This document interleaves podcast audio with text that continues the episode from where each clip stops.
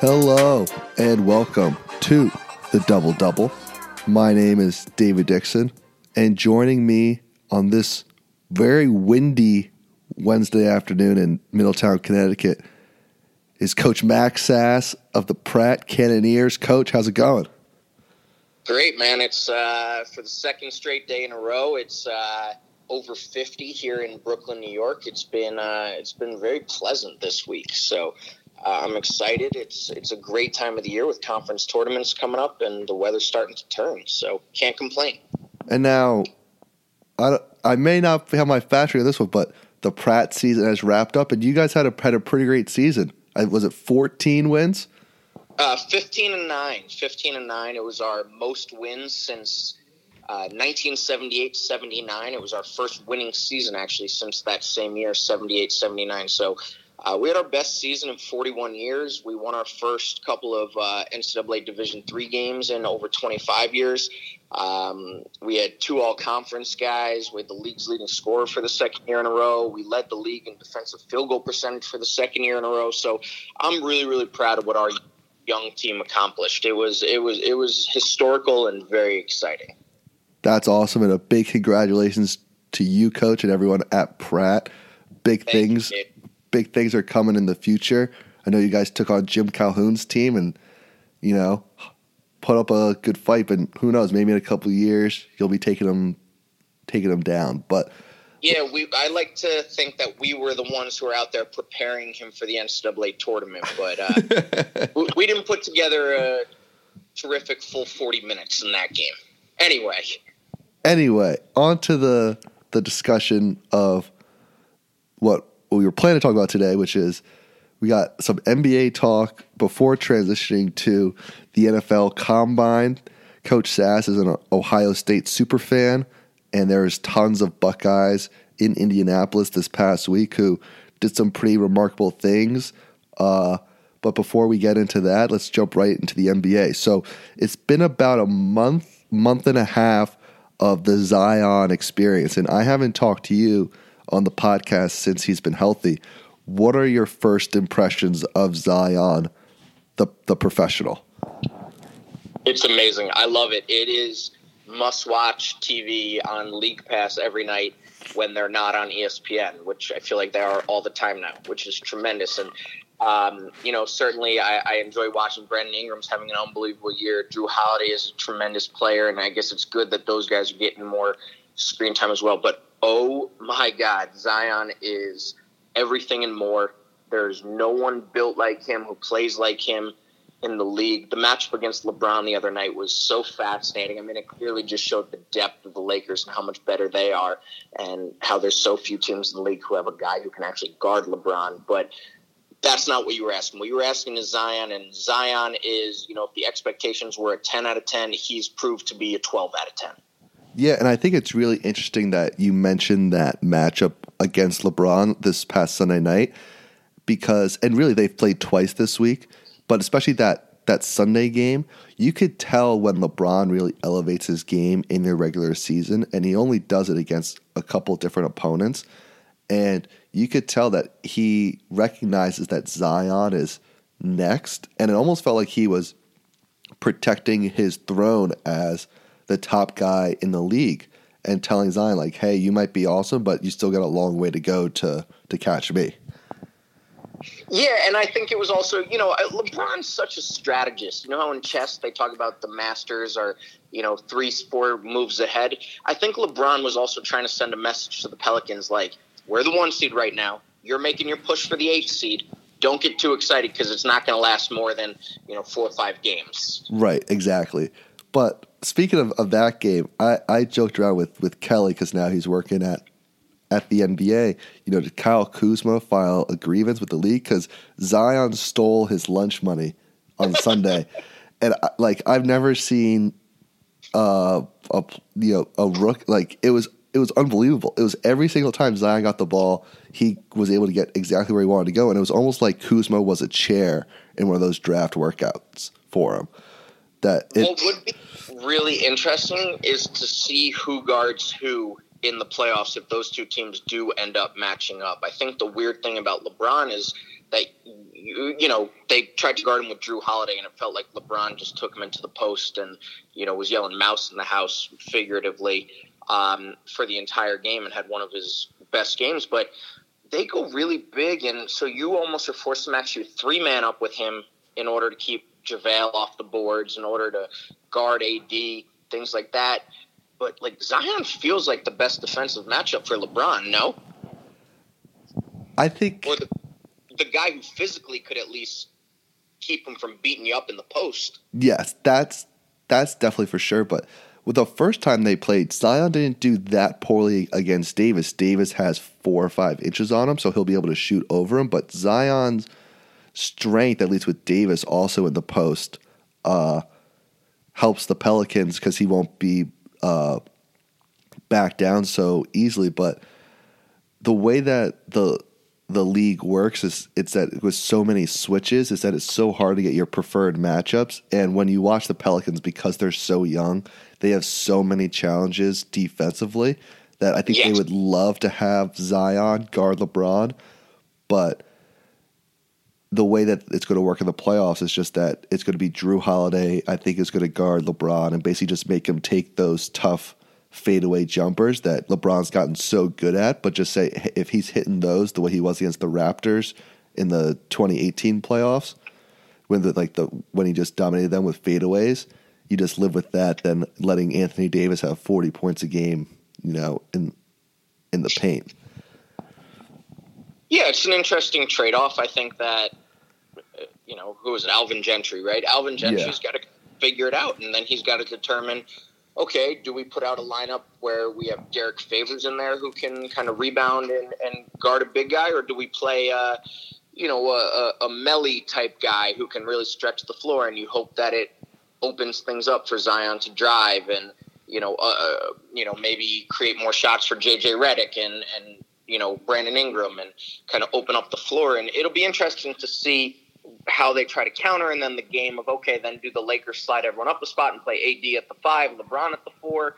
And now you're matched up actually even a little bit better if you're the Pelicans, but offensively you're, you know, the Lakers can guard a little bit better. I, I think it's going to be an interesting chess match that unfortunately is going to ultimately come down to the fact that the Lakers have two of the, you know, five or six best players in the world right now on their team, uh, and the Pelicans don't, though they have one ascendant, transcendent player.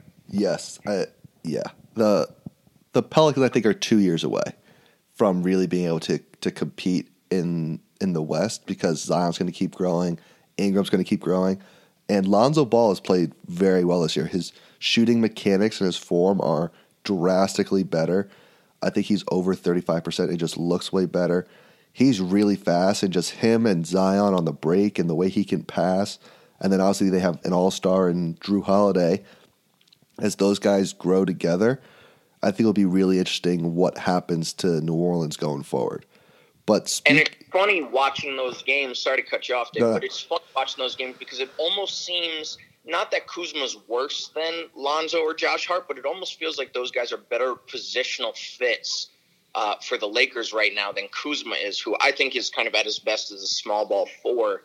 And they kind of need like a two or a one, that kind of thing, you know, or a shooter, the Lakers do, to complement their really big pieces. And I'm not sure Kuzma's the perfect complement, and they were just completely unwilling to yield on, on moving him as part of that trade. So it's just interesting to look at. Yes, I, I definitely think that if the Lakers could do that trade again, they would have moved Kuzma and try to keep Josh Hart. But because just because of the way Josh Hart could shoot, just a catch and shoot guy. But, you know, we'll see. They yeah. they got their man in Davis, and it may not matter who else is on the court when you have LeBron and Davis. Excellent point. but Excellent point. But so moving on, there's another team in the West I want to talk about, who also has two, maybe not the five best players, but maybe two of the ten, twelve best players in the world right now. This is a team I was completely wrong on in the post-trade deadline, and that's the Houston Rockets. Uh, I'll be the first one to admit I thought that this strategy of going super, super small was not going to work. I didn't think it was the right strategy. I thought it was bold, and I kind of liked it. We're just respecting them going all in on this, but I didn't think it would work. Uh, but they have proven me wrong. They've proven a lot of people wrong. And they are, what are they, like thirteen and three since since the trade deadline playing this style. It's been really, really impressive. Including a hysterical loss to my New York Knicks. Oh, yeah. Which was awesome. But I, I think, you know, I think everyone kind of had this fear, and myself included a little bit, that they were going to, not that they were going to bastardize the game of basketball in a way, but that it was just going to be this weird thing that looks so different from anything we've ever seen. And I'm curious to your opinion, David. It looks very similar to me. The only difference is that, you know, there's just no center. They're playing the same way. It's still isolation heavy. It's still space the floor, shoot a crap ton of threes. I mean, does the style of play feel different to you at all? I actually kind of like it more watching them, and because I've watched a bunch of their games. I've watched a couple against Houston and, and that obviously that big Boston game, and it I kind of like it because everyone's now on the same page, and there's so much space in the middle of the court that they just that, that, that pretty much at all times they have three guys on the court who can get by their their matchup, three or four guys, and they're doing so much drive and kick that I don't absolutely love watching forty-five three-point attempts, but it's not like they're taking terrible shots. They're driving and they're kicking and they ha- and they're hit- getting it to their shooters who are taking, you know, catch and shoot rhythm threes, or they're getting all the way to the rim, and not having Capella or another big just lets Harden and Westbrook and Eric Gordon and Austin Rivers and Daniel House make very, very simple decisions. It's drive and shoot a layup or drive and kick out for a three. I agree with you. I, and, and I think there's going to be, you know, basketball purists or whatever the correct term is who, you know, they're still not – it's just as much isolation ball, but it just kind of has unlocked Westbrook in a different way because now he's the only non-shooter on the floor instead of being one of two. And, I mean, oh, my God, has he been absolutely incredible – Um, since this move happened. And, and, you know, if Eric Gordon can start being better, because he's not kind of lived up to that contract they signed him to so far this season, they have a chance. But I think also the nature of just getting used to it in a seven-game series is also a little bit scary because you wonder how consistent they can be uh, with this, frankly, high-variance system, because that's what shooting so many three-pointers and isolations is. Yeah, I, and but... Also, to, to that point is the way, when you said that they've really unleashed Westbrook, is that this is the part that gives me pause about how long this work is. Russell Westbrook is going to be left wide open for three, and it's he's going to be you know there was one play I think against the Celtics where he's shooting threes and this the the centers are guarding him and they're not even leaving the paint to go out and close out on him, so he's going to be way, w- w- super open.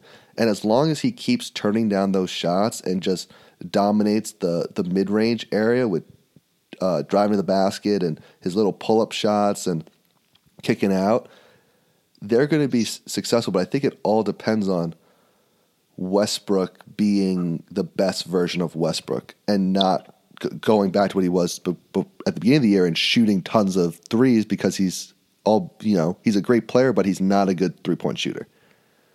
Agreed, but I think mentally he's kind of wrapped himself around this idea of, well, now I have to drive because yeah. there's bigger driving lanes, or now I can drive, I should say, right. more frequently because there's bigger driving lanes. And I, I think it's sort of a, a challenge, and when you're an alpha like he is, and you know, you're going to be guarded potentially to start the game by Anthony Davis or, or you know, JaVale McGee when you're playing the Lakers in, in, in that potential matchup, which we could see in the second round. And I think part of him is like, no, nah, I'm still going to take you to the rack. Yeah. And and he's been incredibly efficient too. And that's been a challenge for Westbrook's career is the efficiency. But he's shooting a really high percentage because I think it's because they have so many shooters. It's just one-on-one in the paint. And he can score on anyone at the rim. Yeah. And I don't have the numbers. Um, I wish I did in front of me. I'll kind of sort of uh, stall and Google, but I think that, um, so here it is. Since Capella played his last game on January twenty-ninth, uh, Houston has a one eighteen offensive rating, second best in the league. And um, I want to see, it feels like Westbrook has been shooting more free throws. Since the trade, he's only shooting two point four three per game, two point four three-pointers per game, which is almost two full threes per game less than he was before the trade. Um, and he's shooting over fifteen shots within ten feet, which is up from just about eleven shots uh, within ten feet. So, I, I mean, it really has unlocked him. Yeah, and this is the Westbrook that I fell in love watching in Oklahoma City, and I'm kind of really happy that he's back because I just love watching this version of Westbrook. And it's, as you said, it's it's the swagger to his game of being the alpha that he is, of coming out and seeing, oh, Daniel Tice is guarding me, or, or oh, Rudy Gobert. Right. The disrespect. I'm going to just torture this dude for the thirty-four minutes I play. It's a lot yeah, of fun to watch. That's such a great part of his game. It, it's awesome. It, it's and we're going to see so many different matchups on him at the um, at the end of at the end of playoff games that it's going to be so fascinating. I totally, totally agree with you, and it'll be interesting to see. As you said, I think they could keep this up in the regular season, as it's such a tough one-off, weird game strategy-wise to play. And it'll be interesting to see if, if in a seven-game series, what teams do to counteract this, because Houston is forcing teams to match up to them, which I think and is how many different things they would try to counteract it yes. over the course of the series. Yes, one hundred percent. So I want to talk about three more point guards. There's a segment called Point Guard Talk. Uh, three point guards. One, the, the first one I want to talk about is it seems like for whatever reason, Utah has played a lot of really good teams recently. They've played, obviously, the Rockets. So I've watched those games, and the Celtics and the Nuggets. The Jazz made a splash in the offseason, trading for Mike Conley, on, as well as signing Bojan Bogdanovic. But it was the Mike Conley trade that everyone said, okay, this is the one that can really put them in the top tier of the West. They have a all-star caliber point guard. And he has not lived up to that. He's taken a nosedive this season, and he's no longer, in my opinion, a starting point guard in the N B A. Well, Quinn Snyder agrees with you because he's not starting him anymore. He's decided that the Donovan Mitchell, Joe Ingles, Royce O'Neal, Bogdanovic, Rudy Gobert lineup is a better starting and, frankly, closing lineup. Yeah. Um, they have just as many, you know, they have plenty of creators. You know, Ingles and, and Mitchell obviously are both terrific creators for others and themselves, and they feel like they're better defensively, especially with Royce O'Neal on the floor. And when they changed the lineup to take Royce O'Neal out, it was kind of uh, confusing on who was getting the, the best wing on the other team, and I think that was really throwing them off a little bit. And, and so O'Neal's kind of that glue guy that they really need in those lineups. Yeah. Uh, and they don't have a true four who can play the five, you know, if you wanted to sort of downsize against a Rockets type team, which again is a whole nother discussion, but um, it, it feels like you can't take Donovan Mitchell off the floor. That's a no brainer. He's your best player. Yeah. So it feels like it ultimately is going to come down to, um, it's going to ultimately come down to Ingles versus Conley, and Ingles has been playing better. And it's and it's so interesting to watch too, because they're obviously going to give him a lot of rope because he's a all he was an all-star caliber player, a big acquisition, big contract, and it's amazing to watch once a guy can't create the same amount of space and loses that that that little half step, because it's kind of what's going on with Al Horford too. But to just watch how Mike Conley's going to have to adjust his game and become a much, much better three-point shooter, because when he drives to the basket, he's not creating the space to get off his little floaters anymore. Yes, and those floaters, again, we talked about high variance things before. The floater feels like a very high variance shot. And yeah. if you're not going to make it at a high percentage, you know what, you got to be able to do something else. And, and Conley's just frankly hasn't been great all around this year. No. And I think that's the bigger issue, aside from not making his kind of trademark floater. And then, and then, as you said, it's we.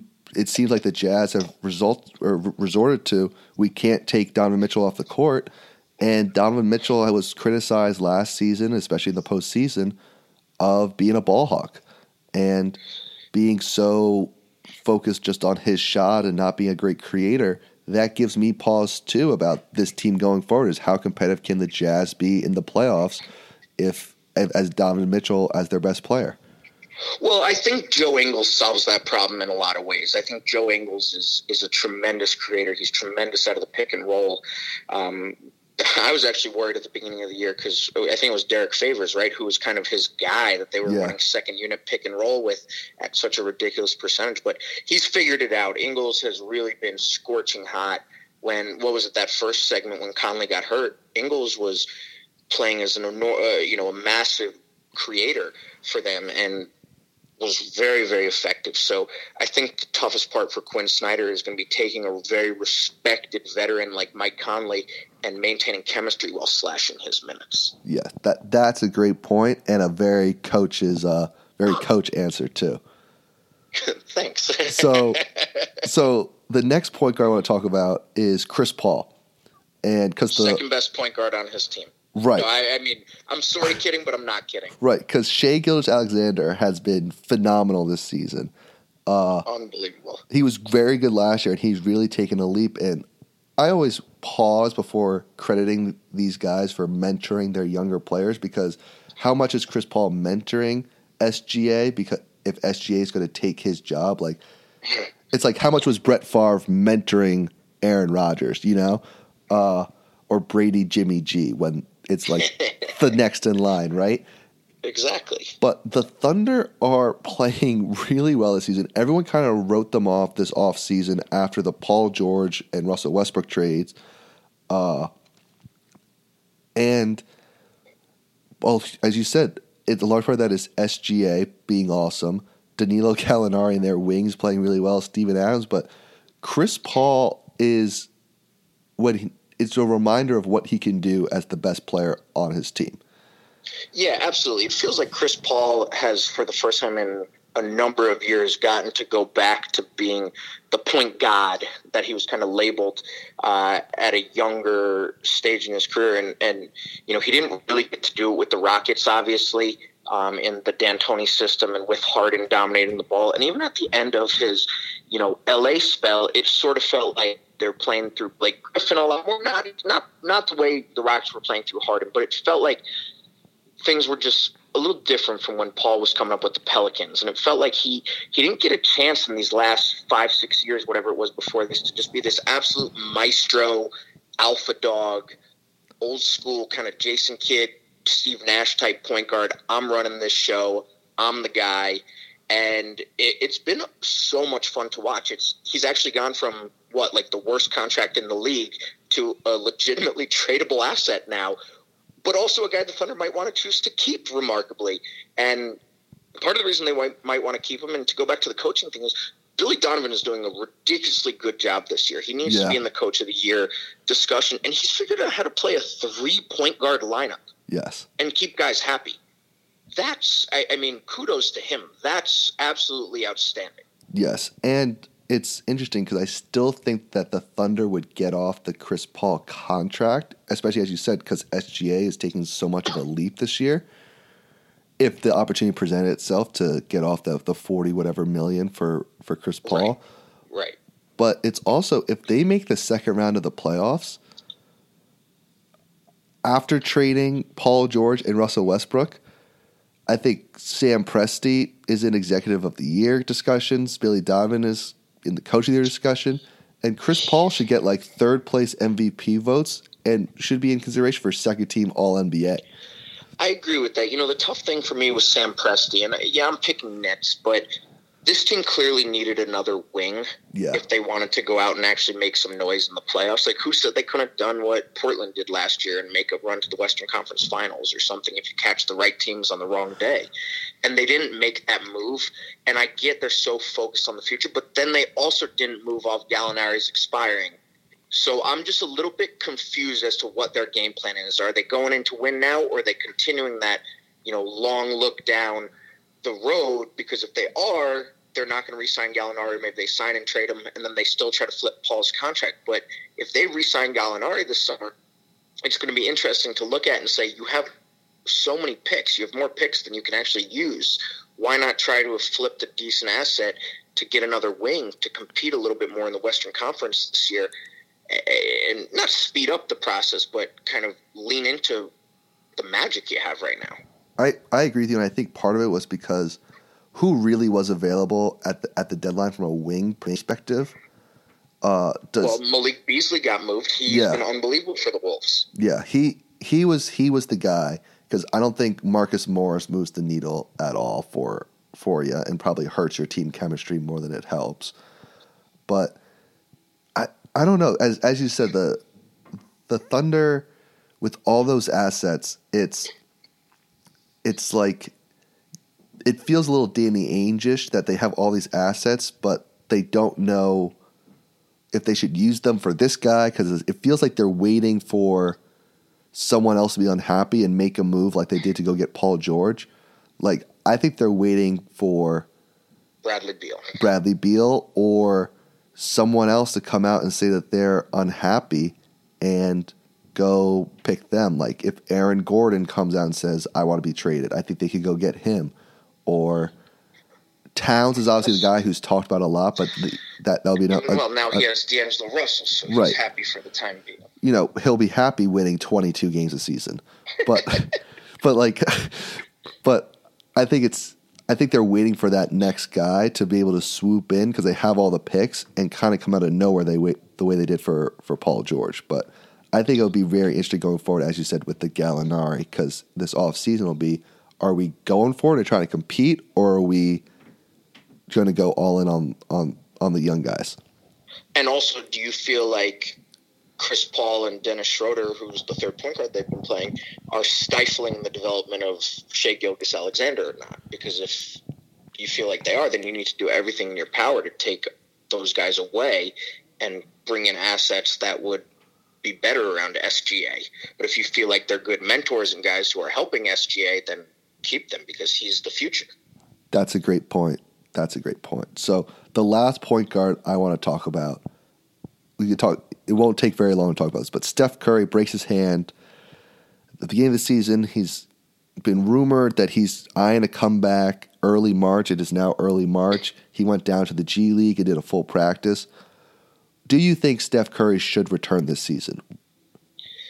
Uh, the Warriors have from, the worst. From what perspective? From yeah. what perspective? Because I think that there's sort of the Sam Hinkie, very analytical perspective of, no, why would you give yourself a better chance to win games? But then you also have the perspective of, from your long-term outlook, you're going to sell more tickets, but you're also, you know, Steph Curry's a competitive dude. Like, he probably wants to be on the court and compete and, yeah. and get his rhythm back. So, I, I you know, I think I think that side of it is worth it. But having said that, it could move you down the draft boards. And, but... Yeah, so the Warriors have the worst record in the N B A. Uh, obviously, if Steph comes back, they will start winning more games. And I think it's interesting you mentioned the rhythm, because besides for the coronavirus fears, which we will not talk about on the podcast, as neither one of us are qualified to talk about, you know, respiratory illnesses, the Olympics are planned for this summer. And if If Steph wants to go and make the team and play, because I don't, because Steph hasn't had a gold medal yet, because he didn't play in twenty sixteen. I think Steph could walk in there the day after surgery, and if he says, I want a spot, they're giving him a spot. Um, um, you know, yes, he can yes. play basketball. I don't think it's so much he needs to prove his form, but I think it could be about his self-confidence going in and how many crunch time minutes he's playing in the gold medal game. I think that could be affected. Yes, I, I'm not so saying that. It's also impossible to say. Maybe he just wants to rest. Maybe yes. he's, you know, who knows. I'm not saying that this month will be his tryout for the Olympic team, but I think it's interesting you mentioned the rhythm of just he hasn't played basketball in four months, just coming out so that his first games aren't the little exhibitions where they beat, you know, Puerto Rico by eighty points. It will be against N B A players, just to get his rhythm back a little bit so that he goes into the U S A basketball training camp and dominates.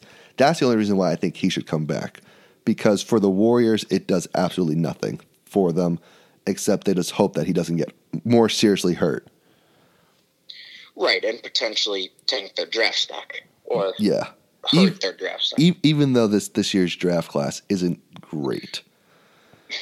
Right, but it also, you know, is a better asset higher in the draft. So if you want to swap it for something or you want to move that second-round pick, which, you know, was – who had the second-round pick? Oh, the Ma- uh, was it the Mavericks who had their second-round pick and they didn't move? Yeah. Yeah, that was interesting. All right, so enough N B A talk. We've got through a lot. Now it's time for the switch sports. We're going to go over to the N F L, the draft combine, one of my favorite and least favorite events of the year. I think that there's value in it, but I also think that there's a lot of things that should be changed to make it even more valuable.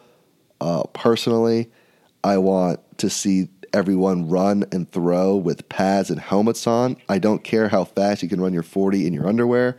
Put on some pads and run with the football. Like if you're a running back and you can run a forty in your underwear at four four, but with pads and the ball, you're at a four five one. That's a difference to me.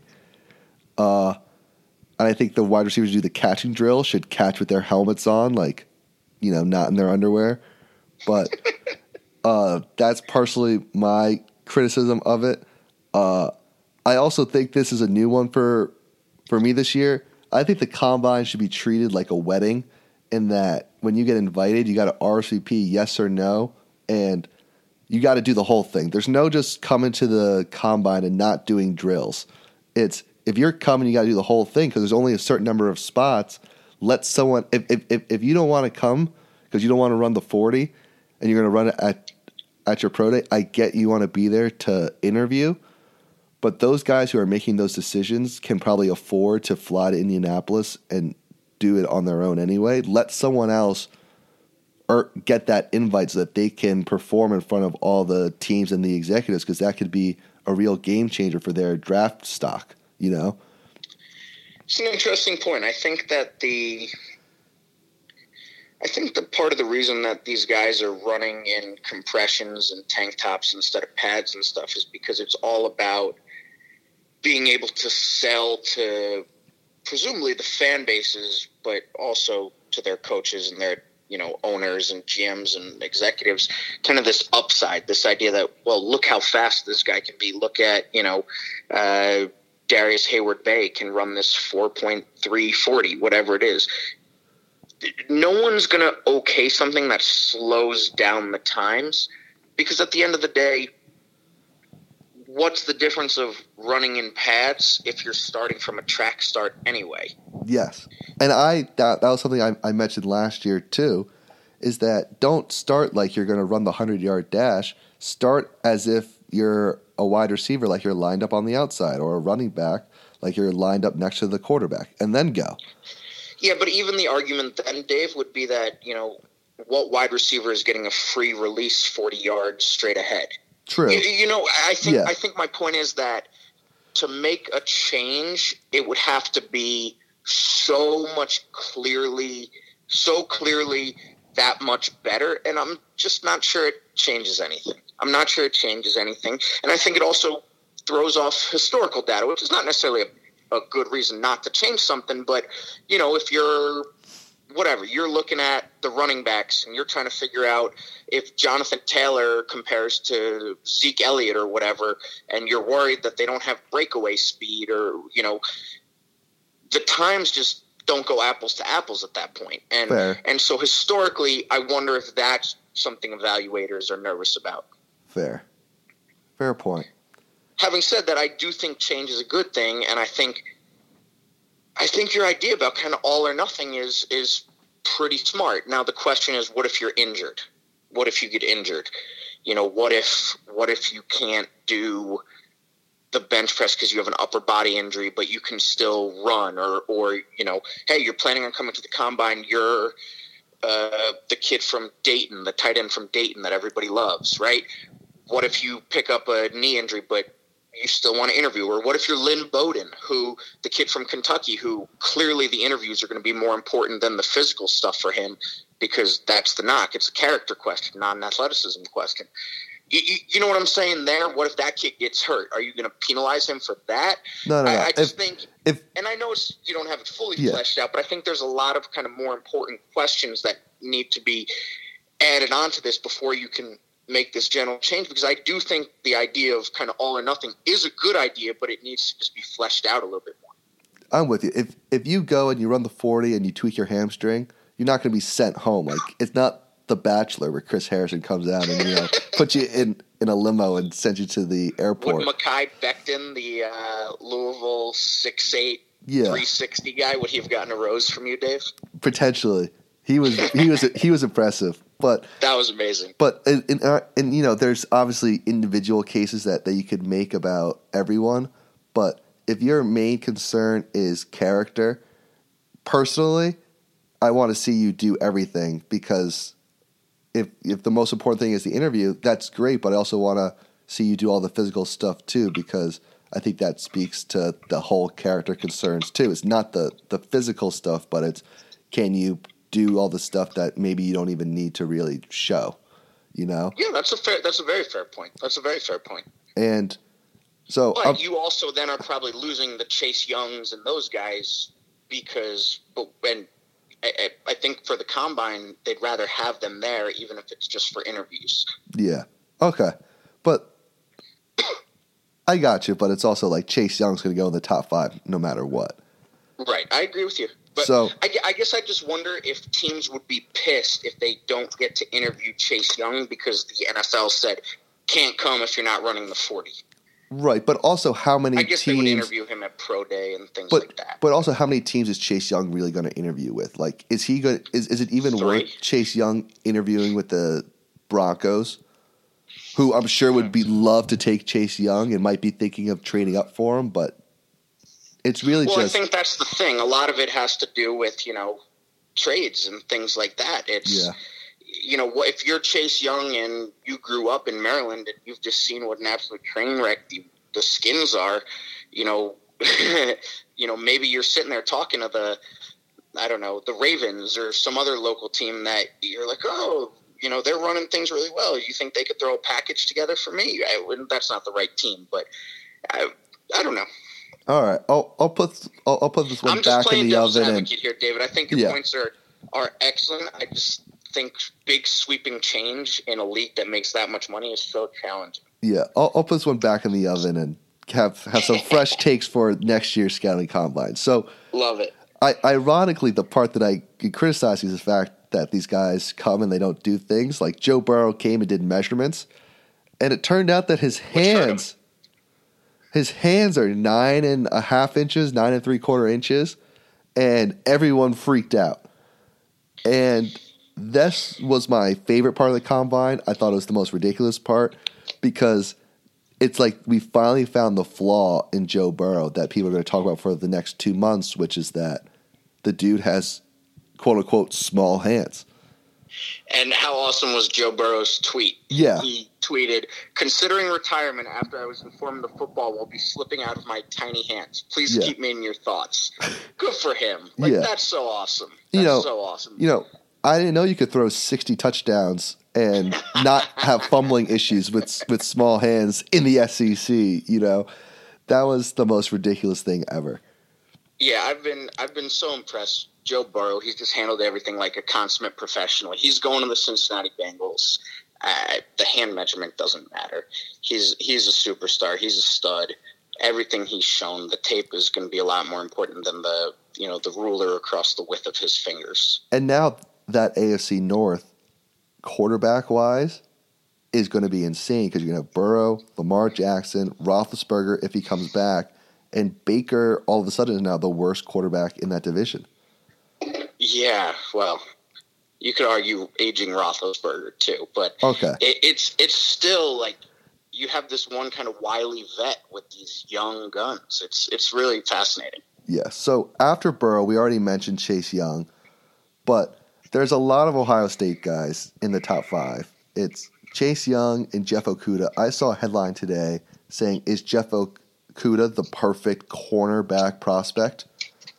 And that, you know, it, it's – go ahead, go ahead. That made me really excited because my New York Giants have the fourth pick, and It seems like number three is where someone's going to trade up for a quarterback.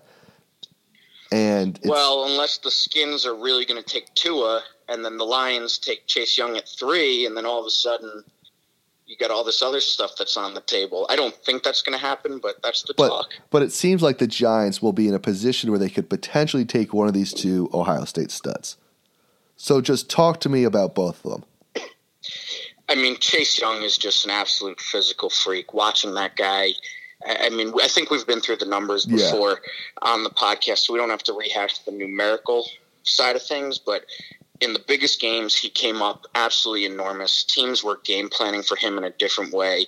I mean, the guys, offensive linemen, coaches, guys at Ohio State have pretty much said, hey, we've seen Joey Bosa, we've seen Nick Bosa, and this guy, Chase Young, is actually the best of the three, which is remarkable, absolutely kind of petrifying for offensive linemen in the N F L to hear and think about. Um, his numbers, Chase Young's numbers, would have been even better if he'd been allowed to play against Rutgers and Maryland because exactly. of that suspension. But I, I think that there's – I know I mentioned the suspension, but there's almost no character concerns with Chase Young. He's been incredibly healthy. He's been incredibly productive. Uh, he just seems like the I, I find the flaw, Dave. Find the flaw. Uh, the flaw is that he's not a quarterback. Yeah. Right? That's the only reason he's not going number one overall. Yeah, the the flaw is that he's just coming out in a year with Joe Burrow and Tua. That's right. That's that's really just it. And when you watch him, it's he's a guy who can change a defense. And there's just not that many guys who are who where that's being said about. I agree with you. I, I think that I'm trying to think of a comparable product, and the only one I can think of is Nick Bosa yeah. last year, who ended up being awesome.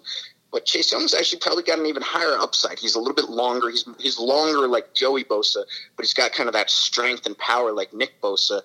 I, I'm not saying he's going to be, you know, worlds better than those guys because those guys are all pros, but he's got to – people are saying he's most likely going to be the best of the three, which is just remarkable. And you hope that he doesn't go to Washington because that situation is such a disaster, but it'll be – I don't know if he's escaping the number two slot.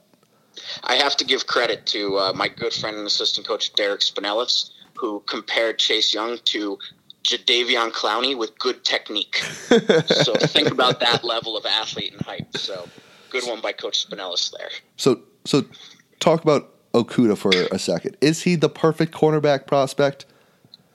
I, I'm a New York Jets fan, and so I, I you know, I, I I rented apartments and condos on Revis Island for uh-huh. a long time, so it's hard to say that, you know, Okudah's the quote perfect corner, but yeah, he's pretty darn close, David. I mean, I'll tell you what, like I watched those Ohio State games, and every game this year, it didn't matter who they were going up against. If the ball was thrown at number uh, at number one on Ohio State, uh, I felt pretty darn good that it was not going to be a dangerous play. Um, even in the Clemson game, you know, Justin Ross, T. Higgins, those, those guys are dangerous, and it just felt like the only success they had was going the other way. And, and you know, Damon Arnett's a good pro prospect too, but For Okudah sure. has a chance – and I actually think is the best prospect coming out of Ohio State in the past couple of years in that secondary. And don't forget, that includes Marshawn Lattimore.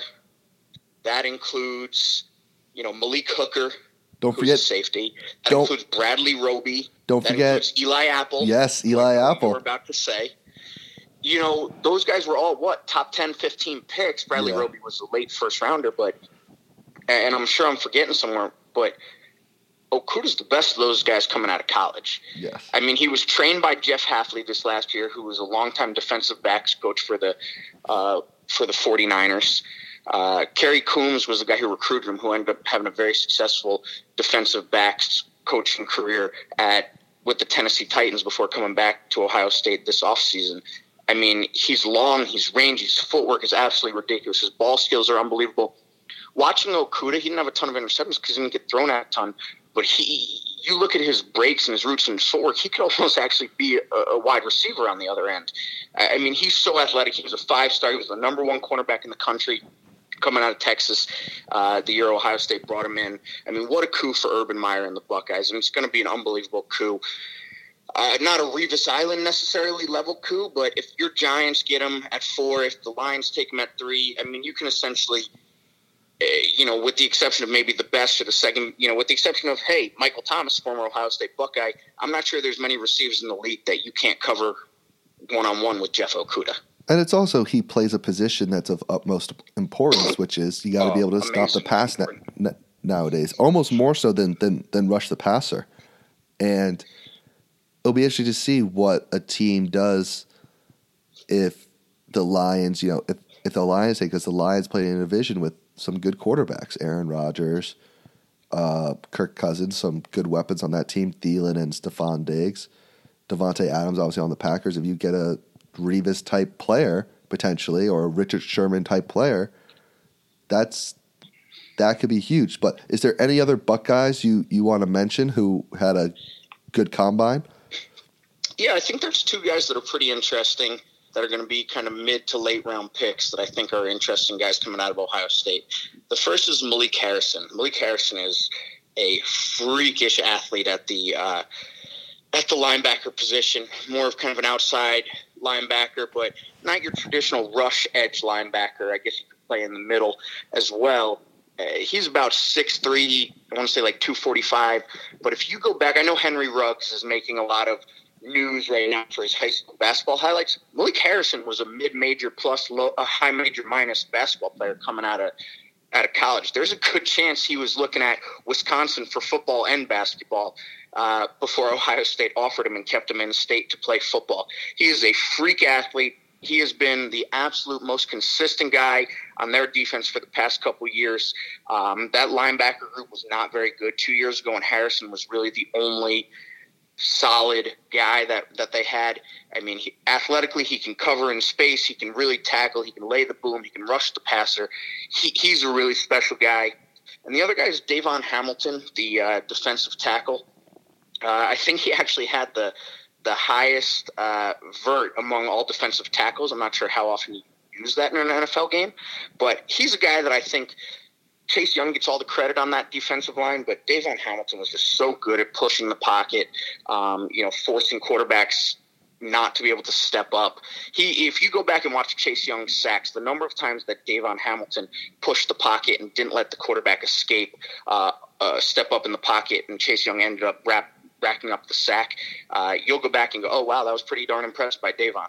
So he's another guy who, uh, you know, he was like a three-star guy. He was maybe the lowest-ranked guy in that class coming into Ohio State, but he's a guy who I think could have a long N F L career just because of his effort and size and, uh, you know, production, frankly. It seems like every seems like every good team has one or two Buckeyes on both both sides of, sides of the ball, and we'll definitely keep an eye out for those guys. It seems like from what you're talking about, they could be mid-round picks, like a like a day two. Yeah, I wouldn't be shocked if Malik Harrison snuck into the third round, but I also wouldn't be, you know, Davon Hamilton's probably a fifth-round guy right now, I think, is where a lot of teams have him pegged. So who knows? I, again, like they're they're not necessarily the sexiest uh, picks in the draft like Okuda and, and Chase Young are, but They they were just guys who had unbelievable careers. And, you know, another guy, I don't know how he's testing, but Jordan Fuller is a guy who I'm pretty sure you've spent time with in the doctor's office coming off a hip injury, if I'm not mistaken. Took but the elevator with him. He's a New Jersey guy. What? Took, took the elevator with him. Yeah, so you guys are boys. I mean, Jordan Fuller's a guy who could be a, a starting safety in the N F L. I mean, he was just a rock-solid uh, safety for Ohio State, a great leader, good tackler and run support, but also played that center field position really well. So I don't think he's going to be quite as impactful as some of the other guys. He's a seventh-round pick, undrafted free agent, type most likely. But I just think there's so much depth coming out of Ohio State. Uh, I think they had something like eleven dudes at the combine this year. Um, really, really impressive, obviously. It's also just generally speaking, it's everyone loves, as you said, like the sexy picks of, oh, we got Chase Young, or we grabbed Derek Brown from Auburn, or we right. got, so, you know, one of these other guys. But it's the it's those mid-round guys who are steady, not sexy picks that are just guys who are productive, and those are the ones that help you win a lot of football games. Undoubtedly. So affordable are, contracts, exactly. one hundred percent. So are there any prospects worth mentioning? I, I want to mention th- a couple quarterbacks. Tua, all the medical reports came back really well, which was kind of what he was there for. I wouldn't be shocked if he goes number two now. Uh, and if it was, if Burrow didn't have the season he did, I think we'd still be talking about Tua number one. And it seems like I read a Todd McShay mock draft that the Utah State quarterback, yeah. uh, Jordan Love, is being mocked in the top ten now. And when you look at his stats, it's not great, but uh, I think it's really interesting to see as we get closer to, to the draft, more and more of these quarterbacks are going to be talked about because so many teams need them. It could be Chase Young could go fifth because some team offers the Lions an incredible package so that they could go take Justin Herbert. That would be a little bit shocking. But the one thing about quarterbacks is that, you know, it's the one position where you don't necessarily draft on need, no. and you don't worry about reaching or not reaching. If you feel like you have your guy, hey, isn't that what uh, your New York football Giants did with Daniel Jones last year, right? Oh, yeah. It's not about whether you could have gotten him five picks later. If you feel like you have your guy, you go get your guy because – as the Packers have shown, as the you know the Patriots have shown, and I know those weren't you know top five, top ten picks, but those are guys that have proven that over the ten, twelve, fifteen years can give a franchise stability and keep you at the top of the league. Yeah. Um, so it doesn't really matter if you have to go trade everything for them. It's a matter of well, the value, not the value you get, but the production you get. Exactly. Uh, are there any other prospects you wanna you wanna mention? I gotta quickly shout out Isaiah Wilson, Poly Prep graduate. Seemed like he did well at the combine, ran pretty well. Uh, I think he had good numbers on, on the bench press, but Ru- Ru- Ru- I think he's a mid round guy r- right now. Yeah, he's a freak of nature, right? Yeah, he's just humongous uh, and can move. The running backs are interesting to me. I, I, I'm curious to see where. Speaking of Georgia, DeAndre Swift goes. I'm curious to see where, you know, highly productive guys like Jonathan Taylor and J K. Dobbins go. You know, I think if Travis, Travis Etienne had declared, I personally think he would have been the first running back taken. Um, you know, it'll be interesting. After last year, there was so much talk about D K Metcalf, and he wasn't this, like, smooth route runner. Uh, where does guys like the the six six kid from Texas, what's his name, Colin Johnson, like, where does he go? Is someone going to take a chance on him? Because he's more of a deep ball kind of jump ball guy. It, I think there's a lot of really interesting questions. I know I'm bouncing all over the place here, David, but any any thoughts on those? I think that those guys, especially the running backs, it's going to be the classic case of teams understand more the positional uh, value of those guys and will take them in the second, third round, and they'll be highly, highly productive. I think Swift will be productive. I think Jonathan Taylor, whoever takes him, gets a steal no matter where they get him. I think he's phenomenal. Uh, but I think it's just the the concept of just like I think some teams aren't going to take a running back in the first round anymore unless it's a yeah. Saquon Barkley, Zeke level type prospect, and these guys just aren't. But whoever takes one of those guys is going to be very, very happy. Um, I agree with you, especially if you can, you know, save on uh – the contract and, and, and, you know, that kind of thing. Exactly. And, and it, I think it's interesting to see because there's a few offensive tackles this year who are really high regarded. There's a, there's a guy from Iowa, the Alabama guy. Works. Yeah. Uh, it'll be interesting to see too, because these are, everyone kind of criticizes the, the, the current C B A that it takes one of the downsides of it with the fewer practices, even though it's great for the player health and safety. It takes offensive linemen a lot longer to develop because they need those practice reps way more than a running back does. And I'll be interested to see how many offensive linemen are taken in the top ten or fifteen and who have super productive rookie seasons playing left tackle. That's a really good question. The other the other kid from uh, Georgia, Andrew yeah. Thomas, is another guy who's, who, you know, I know he's not a high school guy of yours, but he's another guy who's projected to go high. And the guy who I think actually might end up with your Giants, who I'm curious your thoughts on, is uh, the linebacker slash safety slash jack of all trades from Clemson, Isaiah Simmons. I would love to take him. He ran really well. He tested really well. And most importantly, his film is really good. Is that he actually played really well when it mattered for Clemson the last two, three seasons. And the Giants are just so bad across the board and just are – depleted of so much talent that just getting a guy like him, who you can just put him on the field and he'll just make plays and make the other guys around him better, I think would be huge. I would love to take him. I'm terrified we're going to take Derek Brown from Auburn. Not that he's not a good prospect, I think, but you know, how many nose tackles and defensive tackles can a team have?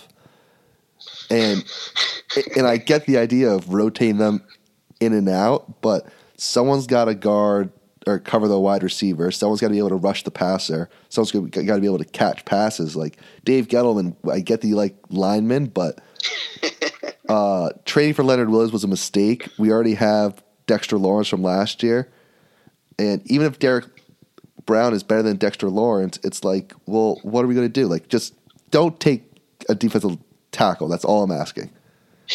All right, fair enough. I'll, if I run into Dave Gettleman across the street this next couple of weeks, I'll let him know your thoughts. Yeah, well, you, um, you know, if if you go to enough it- Italian places to, to eat, like uh, bakeries and and you know great restaurants, there's there's a chance because is that where Gettleman hangs out? Is that his M O? Well, if he's I, taking I, well, well, if he's taking these. These these linemen out, you know, he's taking them to places where they can just eat, you know, tons and tons of food. Yeah, hey, the reasoning sounds sound to me. You know, so anyway, Coach, I appreciate you you coming on. It's great to talk about these prospects. The draft is still a little bit away, so we're gonna get these pro days and maybe see some guys throw, which would be a lot of fun. Uh, get to see Chase Young. I think I think what they should do is just. You know how they, they have those scientists run the test on, like, what it's like if you took a charge from Zion, it's like getting hit by a Jeep at ten miles an hour? They should get one of those dummies from Dartmouth and basically hook it up. So it's like if Chase Young is running at you and he tackles you, what it feels like. I think that would be the greatest move that his agent could ever do. It's like getting tackled by Chase Young is like getting hit by a Jeep at twenty miles an hour.